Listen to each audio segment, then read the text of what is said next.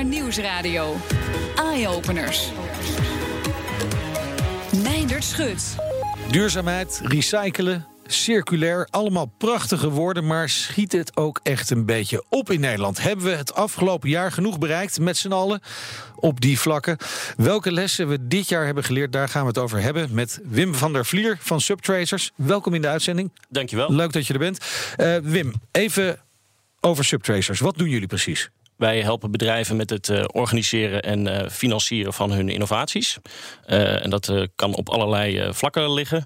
en in die hoedanigheid kijken we vaak vijf jaar vooruit. Hè. Leggen we de horizon wat verder weg. Ja, en, en dan gaat het ongetwijfeld ook regelmatig over duurzaamheid. Het wordt steeds belangrijker. Ja, dat, dat merken jullie echt. Zeker, zeker. Jullie hebben ook onderzoek gedaan hè, naar hoe het ervoor staat op het gebied van duurzaamheidsdoelen in Nederland. Wat kwam daaruit? Wat we hebben gedaan is, we hebben met onze partner Start Circulair gekeken hoe gaan gemeenten nou om met circulair. Want er zijn dit jaar gemeenteraadsverkiezingen geweest. Ja. En wat allemaal is beloftes gedaan Allemaal natuurlijk. beloftes, allemaal beloftes. Iedereen vindt het belangrijk. En wat is er nou in de programma's terechtgekomen? We hebben de akkoorden onderzocht van de coalities uh, en gekeken naar maatregelen. En er blijkt weinig op Ai. papier te staan. Ai, Ik ai, geef hem al een beetje weg. Ja, dus het zijn echt een beetje loze beloftes dan. Uh, dat moet blijken. Maar wat er nu op papier staat, men beleidt het wel met de mond. Dat ze het belangrijk vinden. We zetten er vol op in. Maar concrete maatregelen zien we nog niet zoveel. Nee, nou zien we dat ook bij de grotere overheden wel. Hè? Dat er heel veel beloofd wordt tijdens verkiezingen. En daarna is het heel moeilijk om daadwerkelijk tot een akkoord te komen. Klopt. Rondom eh, dit soort klimaatafspraken, duurzaamheidsafspraken. Maar dat, dat, daar hebben gemeentes dus ook last van. Zeker. En eh, wij hebben sterk het idee dat ze soms ook niet weten waar ze moeten beginnen. Eh, en eh, ja, hoe ze dit moeten vormgeven in hun eh, gemeente. Ja, nou, beginnen is gewoon doen, hè, zeggen ondernemers eh, vaak.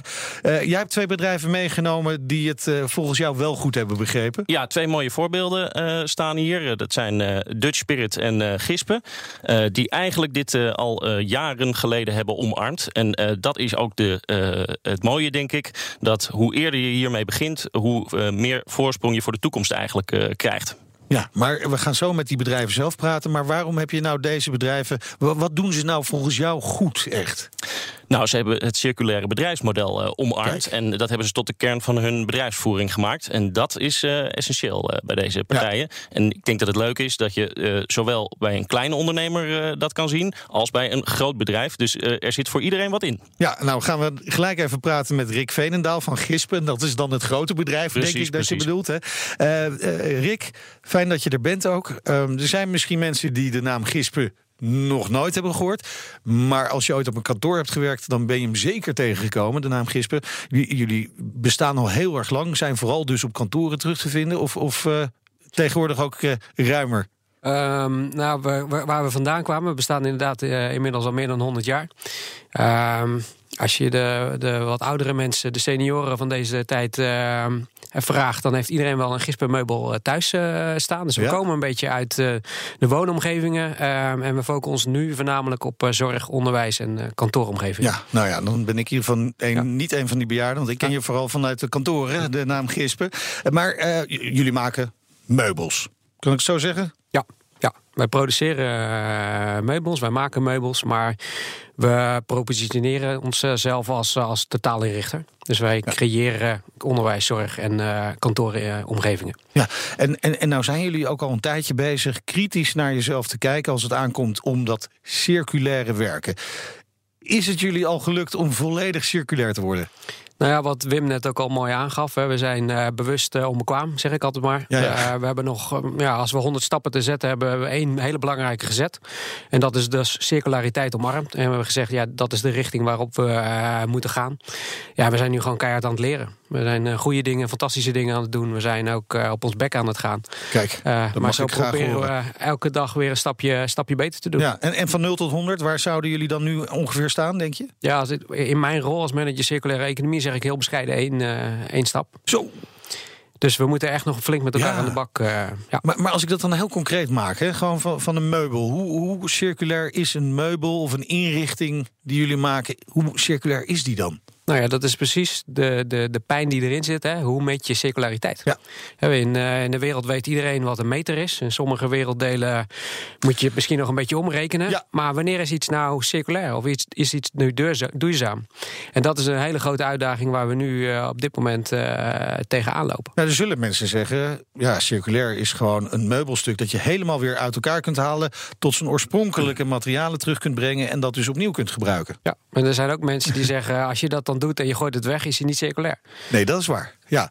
Ja, En dat- je moet het dat wel is- hergebruiken. Ja, dus. En dat is de praktijk van, van, de, van ja, eigenlijk waar we nu tegenaan lopen. Is hoe maak je nou, bewijs je nou dat iets circulair is? Ja, ja, eh, Wim, dit, dit, dit zijn de uitdagingen waar heel veel bedrijven tegenaan lopen. Natuurlijk. Zeker, zeker. Je moet kijken van hoe kan je er in eh, totaal voor zorgen dat de kringlopen gesloten worden. Hè? Dus dat er, eh, dat er uiteindelijk niks eh, weggegooid wordt. En dat we dat grondstofverbruik, want dat geldt over de hele linie natuurlijk. Ja. Dat we dat grondstofverbruik in Nederland eh, eh, naar beneden krijgen. Eh, maar voor individuele ondernemers is het erg lastig om het meetbaar te krijgen. Dat Ja. klopt. Ja. Ja. maar als we het dan meetbaar willen hebben, Rick, moeten we dan ook gewoon niet afspraken daarover maken? Want anders ben je appels met peren aan het vergelijken, terwijl je ja, appels met appels en peren met peren wil vergelijken Ja. natuurlijk. Ja, als ik daar een klein ehm introotje aan mag, mag koppelen. ehm, circulariteit hebben wij vertaald naar drie pijlers. Om Ja. wat meer grip op te krijgen. Eén is onze gispencollectie verbeteren. Dus het ontwerp van onze producten. Twee is optimaal gebruik of levensduur, levensduur bedenken, eh, ver- verlengen van bestaande producten. En dat kunnen gispenproducten zijn, maar dat kan ook eh, andere van Ja. collega's eh, producten zijn. En waardebehoud. Welke afspraken maak je nou daadwerkelijk om waarde te behouden? En dat kan statiegeld zijn, het kan betalen voor gebruik zijn. Eh, nou ja, alle Maar modellen zit er die statiegeld op? eh, Eh, inrichtingen wij, van hebben contracten nu lopen waar eh, we statiegeldafspraken hebben gemaakt. krijg je 15 cent als je terugbrengt. Ja, nou iets meer. Maar, breder geldt dat ook, ja. Dat je product as a service gaat zien. Ja. Dus dat we niet meer produceren en we gooien het dan bij wijze van spreken over de schutting eh, Ja. op, de, op de markt.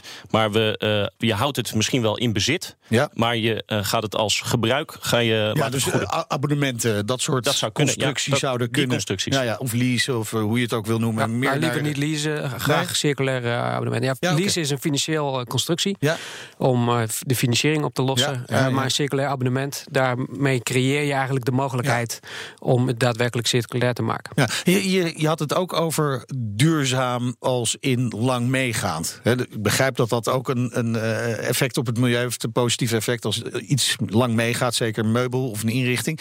Toch is dat voor ondernemers best wel lastig natuurlijk. Want je hebt later, pas later weer nieuwe inkomsten. Dus ik kan me voorstellen dat dat circulaire, dat dat Ja. interessanter is. Klopt dat ook? Ja, dat klopt. En eh, daarom zie je ook dat we nu een transitie aan het maken zijn van het verkopen van producten naar het leveren van diensten. Ja. Dus dat je toegevoegde waarde gaat uitnutten middels eh, ja, betaald krijgen voor uren. Of, of de dienst die je eh, daadwerkelijk eh, levert. En dat kan dus zijn onderhouden of repareren of meubelmanagement. Dat Nou, soort zaken. hadden we het begin van het gesprek ook al over. Jullie zijn een lang bestaand bedrijf, hè, meer dan 100 jaar. Is, is het voor zo'n bedrijf dat al zo lang al op de markt is, moeilijker om die stappen naar circulariteit te maken dan voor ja, jonge startende bedrijven? Een bedrijf dat misschien vijf jaar oud is. Nou, het geluk denk ik is dat wij al best wel veel facetten vanuit die circulaire gedachte afgelopen 100 jaar hebben gedaan. Dus eh, modulaire Het zit- producten. zit gewoon in het DNA. Ja, het zit in het DNA. Ja. Producten gemaakt die modulair zijn, dus die geschikt zijn om, om, om her te gebruiken. eh, eh, bestaand meubilair. eh, repareren. zoek op marktplaatsen. Je komt nog steeds gispen meubilair Ja, tegen, wat, wat veel geld waard is. Wat, Dus wat dat- dat is wat het, de wat is het makkelijkste meest stap. iconische meubel van Gispen? Je? Oeh, dat is een gewetensvraag. hè? Eh, de 401. De 401. Moet Ja. jij ons even meenemen? Eh ai. nou ja, ik zou zeggen tegen de luisteraars, google hem even. Ja. En kijk op Marktplaats. maar dat is echt een, een, een stoel met een buisprofiel. Ja, ja. dat ja, is wel precies. het, ja, er wordt hier in de studio dat is de handtekening van, van Gispen. Ja, precies. Ja. Ja. Wi- Wim, merk je dat meer bedrijven tegen dit soort dingen aanlopen? Hè? Dat het moeilijk is? Of, ja, bij Gispen zit het eigenlijk al een beetje in het DNA... maar bij heel veel andere bedrijven natuurlijk niet. Ja, En, bij gemeenten al helemaal niet. Zeker. Eh, en bedrijven die lopen er ook tegenaan van eh, hoe, hoe gaan we van start? Hè? Want het, het, het, het kost soms ook gewoon geld Ja. om eh, circulair te worden. En je naar weet bedien- niet of je het verdien- terugverdient. Nee, je moet naar je verdienmodellen gaan Ja. kijken. En die, dat vergt een, eh, soms een andere manier van denken. eh, een andere manier van inrichten van, jou, eh, van jouw bedrijfsmodel. Ja. En eh, ja, dat is, eh, dat is lastig voor veel ondernemers. Dat Ja. zien we. Ja. Ja. Rick, jullie, bij jullie is het vanuit jullie zelf gekomen, neem ik aan? Of, of is het ook vanuit klanten gekomen? Ehm, eigenlijk beide. Ehm, bij ons op een gegeven moment toen de term circulaire economie ja, gebruikt werd, was die eigenlijk vrij logisch om op ons te, te plakken. Maar we hadden ook een ja, launching customer, eh Alliander, die eh, zei van ja, wij willen het echt daadwerkelijk anders doen in onze huisvesting. En daar mochten wij de inrichting van, eh, van doen. En dat heeft dingen wel doen versnellen. Maar ook bijvoorbeeld ja, gemeente Amsterdam die dat wil. Of, een, of een KPN. Grote bedrijven die ja, Dat zijn allemaal bedrijven of, of overheden die een voortrekkersrol nemen. Ja. Eh, eh, maar toch zie je dat heel veel bedrijven achterblijven ook, hè, Wim? Ja. Zouden we niet gewoon een verplichting moeten instellen? Ja, dat weet ik niet. Want het eh, gaat bij circulaire economie gaat het om circulair ondernemen. Hè? En Ja. eh, alles wat je daar gaat verplichten, ik weet niet of dat zo goed werkt. Nee. Jij denkt ook van niet, Rick? Ja, goede vraag. Nou ja, wat, wat gaan doen met regelgeving waarom, waardoor we kunnen versnellen, Ja. lijkt me een goed plan. Ja. Eh, en met name eh, als je dat kan koppelen aan meetbaarheid, dus eh, het stimuleren van aantoonbare, duurzamere producten, dat je dat faciliteert. Dankjewel voor nu, Rick Veenendaal van Gispen. En straks horen we hoe Dutch Spirit balanceert op het snijvlak tussen mode en duurzaamheid. Onder andere door te voorzien in een abonnement. Ja, daar hebben we weer op maatpakken. BNR Nieuwsradio. BNR Eye-Openers. Doen we met z'n allen genoeg ons best om stappen te zetten op het gebied van circulariteit? Of roepen we maar wat? Dat is de vraag die we vandaag stellen. Onder andere aan Erik Toenaken van Dutch Spirit. Welkom in de studio. Dankjewel. Ja, Dutch Spirit, eh, wat maken jullie? Maatpakken. En je hebt er een aan, denk ik. Hè? Eh, absoluut. Ja. Dus, En Rick naast mij ook. Kijk aan. Ja. Zo, kijk. Net verkocht vlak voor de uitzending. Eh, nou, dit is nog redelijk vers, ja. Ja, Dat klopt. oké, Dat oké. klopt. Het is trouwens een heel mooi jasje van, van Hennep. Oké, Dus, eh, van het is hen. geen Kijk, dat is wel een, een, een, een duurzaam materiaal. Ja, ja, absoluut. Ja. en, en terwijl de meeste maatpakken toch gewoon van wol gemaakt zijn, Ja. is wol niet eh, specifiek een duurzaam materiaal. Het is wel natuurlijk, maar het hele productieproces van wol is geen, eh, niet het meest eh, duurzame Duurzame. wat we kunnen verzinnen. Nee, maar ik zat erover te denken. Maatpakken duurzaam maken kan natuurlijk eigenlijk op twee manieren. Hè. Zorgen dat de pakken langer meegaan. Ja, Ze sterker maken, de Ja. stoffen verbeteren. Maar ook het productieproces verduurzamen. Ja. En vooral dat laatste is dus waarschijnlijk heel erg moeilijk. Zeker als, Als je het nou- van wol is. De, eh, de- dat klopt, want in hoeverre hebben wij invloed op de hele keten? Hè, daarin, daarin is eh, volume heel belangrijk. Dus welke stem hebben wij bij onze producent? Welke stem hebben we zelfs die doorklinkt tot, tot de boerderijen waar de schapen lopen? Dus ehm, ja, dat, dat, is een, dat is een lastig eh, ding om, om invloed te hebben op de keten als je nog startend of groeiend bent Ja. en nog niet die historie hebt zoals Gispen dat heeft. Nee, precies. En, en wat doen jullie om dat voor, wel voor elkaar te krijgen? Nou, onze eigen keuzes te maken. Dus klimaatneutraal te werken. eh, te zoeken naar alternatieve stoffen. Hè. Dus, dus niet alleen hennep, maar... eh, eh, kijk, wij zouden een 100% circulair pak kunnen maken van, van polyester. Ja, nou, Eh, dat doen. is om te smelten tot granulaten. Kunnen we weer nieuwe garens van Ja. maken. Alleen daar is de markt niet voor. Dus er is, er is niemand die bij een bank werkt bijvoorbeeld... die zegt van doe mij eens zo'n nee, zo'n zo, lekker zweetpak. Nou ja, er, er zijn, er zijn al lang nieuwe alternatieven hoor. Op gebied van... Oh, het kan eh, wel dus. ja, ja, want Het we is hebben... niet zo'n glimmend pak nog. eh, Nee, nou ja, daar zou je aan moeten werken. Dat klopt. Ja, En, ja. en ja, dat zijn hele lastige dingen. Dus wij proberen wel de stapjes te maken, maar we kunnen niet te veel afwijken van de, van de mainstream waar we nu zitten. Nee, want jullie zitten nou eenmaal in de modesector. Hè? Ja. En eh, uiteindelijk gaat het er toch gewoon om: zit die mooi of niet? Is Ja. de stof mooi of niet? Ja. Ik moet zeggen, zit schitterend. Ja, die pak. heren zien patent uit. Nou, eh, hè, Wim, hè, beide. we zijn een beetje Dankjewel, jaloers geworden dankjewel. hier. We zijn hè? underdressed ja, Ja, een beetje underdressed allebei. Maar eh, uiteindelijk gaat het daar wel Ja. over natuurlijk. Ja. Dus, Dus- moet dus je nou wij- concessies doen? Eh, ik, ik noem het geen concessies, maar ik wil wel de klant alle keuzes geven. Dus ik zeg altijd: van de, wij hebben meerdere pijlers die eh, gaan over duurzaamheid. Hè. Het, het, eh, het terugname voor recycling bijvoorbeeld. Hè. Op onze kleding zit statiegeld. Eh, Je kan het leasen of eh, een abonnement afsluiten. want een maatpak, wat kost dat? 450 euro, 500 euro? Ja, jullie zitten iets hoger in de ja, echt, echt een mooi maatpak kost net iets meer. Maar dan Ja. zit je op zo'n Oké. 750, 800 euro. 750, hoeveel staat 50 euro 50 euro. Oké, Ja. en En komen mensen daarvoor terug? En nog, nog heel weinig. Dus eh, ze, ze hebben het wel Ik betaald. wel. Het zit ook wel in de mars. Maar uiteindelijk is het wel het doel dat het terugkomt. Ja. Dat, dat is ons doel. Om, Ja, om ja, uiteindelijk precies. van die pakken weer mooie nieuwe dingen te maken. Ja. En, en ook voor het statement. Dus we willen ook gewoon duidelijk maken van... joh, we maken een kwaliteitsproduct. En we vinden het waard dat je het inlevert. Hè, want kleding is geen wegwerpartikel. En dat is het nu nog veel te veel wel. Ja, precies. Dus jullie, jullie proberen eigenlijk eh, bij de klant die duurzaamheids... eh, dat proces erin te krijgen. Ja. Om het aan die kant op te lossen. Want die, die keten is echt heel erg moeilijk. Aan ja, de voorkant. Ja, de keten, de keten is wel een hele lastige. Een hele klopt. lastige. Ja. Eh, Wim, merken jullie dat ook? Ja, zeker. En wat we hier eigenlijk zien is dat het een eh, verandering in denken vergt. Hè. En dat, dat, dat kan je bij de klant misschien realiseren. Maar eh, als, pas als alle ketenpartners meedoen, ja, dan krijg je de hele keten eh, eh, circulair. Eh, en dat is, eh, dat is niet zo heel makkelijk te realiseren. Ehm, vandaar dat om circulair te gaan ondernemen, moet je mensen bij elkaar brengen. Moet Ja. je eigenlijk alle eh Nou, belanghebbenden precies, daar aan zat ik aan te denken. Ja. Het is prima dat eh, Dutch Spirit dit wil. Maar als, eh, nou, eh, je kunt nog wel een paar maatpakken eh, aanbieders noemen. Als die gaan samenwerken en dat met z'n allen eisen... Ja. dan heb je misschien wel kans dat eh, de keten opgelost wordt. Dat klopt. Dan, dan heb je meer invloed op de hele keten. Har- Hartstikke mooi. Nou, daar zijn jullie dus ook mee bezig bij Dutch Spirit. Maar ondertussen ook vooral bij jullie klanten dat duurzaamheidsgevoel opwekken. Jullie hebben ook een nieuw concept gelanceerd. waarbij je een abonnement op een maatpak kunt eh, Dat afsluiten. Klopt. Dat klopt. Klinkt aantrekkelijk. Hoe werkt het? Ja, nou ja, het is eh, eigenlijk heel eenvoudig. Je betaalt een vast bedrag per maand en ben je altijd goed gekleed, zakelijk. Ja? Dus dat gaat om een maatpak, om een overhemd, over eh, periodieke vervanging van de materialen. Dus in eerste instantie bouw je je, eh, je duurzame kledingkast uit, zeg maar. Ja, En- en- gaan ervan uit, je begint eigenlijk gewoon op nul. Hè? Ja, Eh, je begint van, vanaf nul en eh, na drie jaar heb je constant je drie mooie pakken in je kast hangen. Het liefst wel. Ja. Ja. En eh, uiteindelijk heb je een continue stroom van, van duurzame en goede artikelen. Ja. Goed passende maatkleding. We zien de kledingboxen ook populair zijn. Maar dat is allemaal nog massaproductie. Dat is allemaal nog confectie. Ja, ja. En bij ons is het wel daadwerkelijk op maat gemaakt. Op dus maat wij maken gemaakt, elk jaar opnieuw een afspraak om te kijken... wat gaan we het komende jaar even wat, doen. hoeveel Dus vet is erbij gekomen? zijn de maten nog goed? Ja, Inderdaad. Ja. Die abonnementen die gaan met name naar de zakelijke markt, kan ik me voorstellen. Mensen die de die, eh, regelmatige pakken dragen. De regelmatige van, van drie tot vijf dagen in de week. Eh, zoiets. En eh, hoe, die, die, heeft dan, ja, die hebben dan vijf pakken minimaal nodig. Ja, en, en meestal meer. Maar, en, en, en toch zie je dat ze over het algemeen twee, drie favoriete pakken hebben. Omdat die goed zitten. Ja, omdat, ja, en dat hoor ik ook vaak na- nadat wij geleverd hebben. Van ja, jullie pak wil ik toch wel heel graag dragen. Dat, is, dat zit gewoon fijn. En, en wat, wat gebeurt er nou in de loop van tijd? Want ik neem aan dat het meerjarenabonnement is. Ja. Dus de- nou, wij, wij zeggen dat we eh, vanaf het vierde jaar het eerste jaar weer innemen. Dus, eh, dus zo maken we het ook cyclisch. Dat we daadwerkelijk ook weten dat alles terugkomt. En wat gebeurt er dan met die paadpakken? In eerste instantie zullen we nog eerst moeten verzamelen. Als wij een, een kleine collectie hebben, kunnen we niet bij een grote fabriek aankomen om te vragen om te recyclen. Dus Nee. wij zullen eerst moeten verzamelen, we zullen ze uit elkaar moeten halen. Ja. Uiteindelijk willen we daar weer garens van maken Precies. om nieuwe colberts van te Ja. maken. Eh, waar, waar liggen verder, wat jou betreft, nog de grootste kansen? Eh, nou, dat zit met name in ons volume.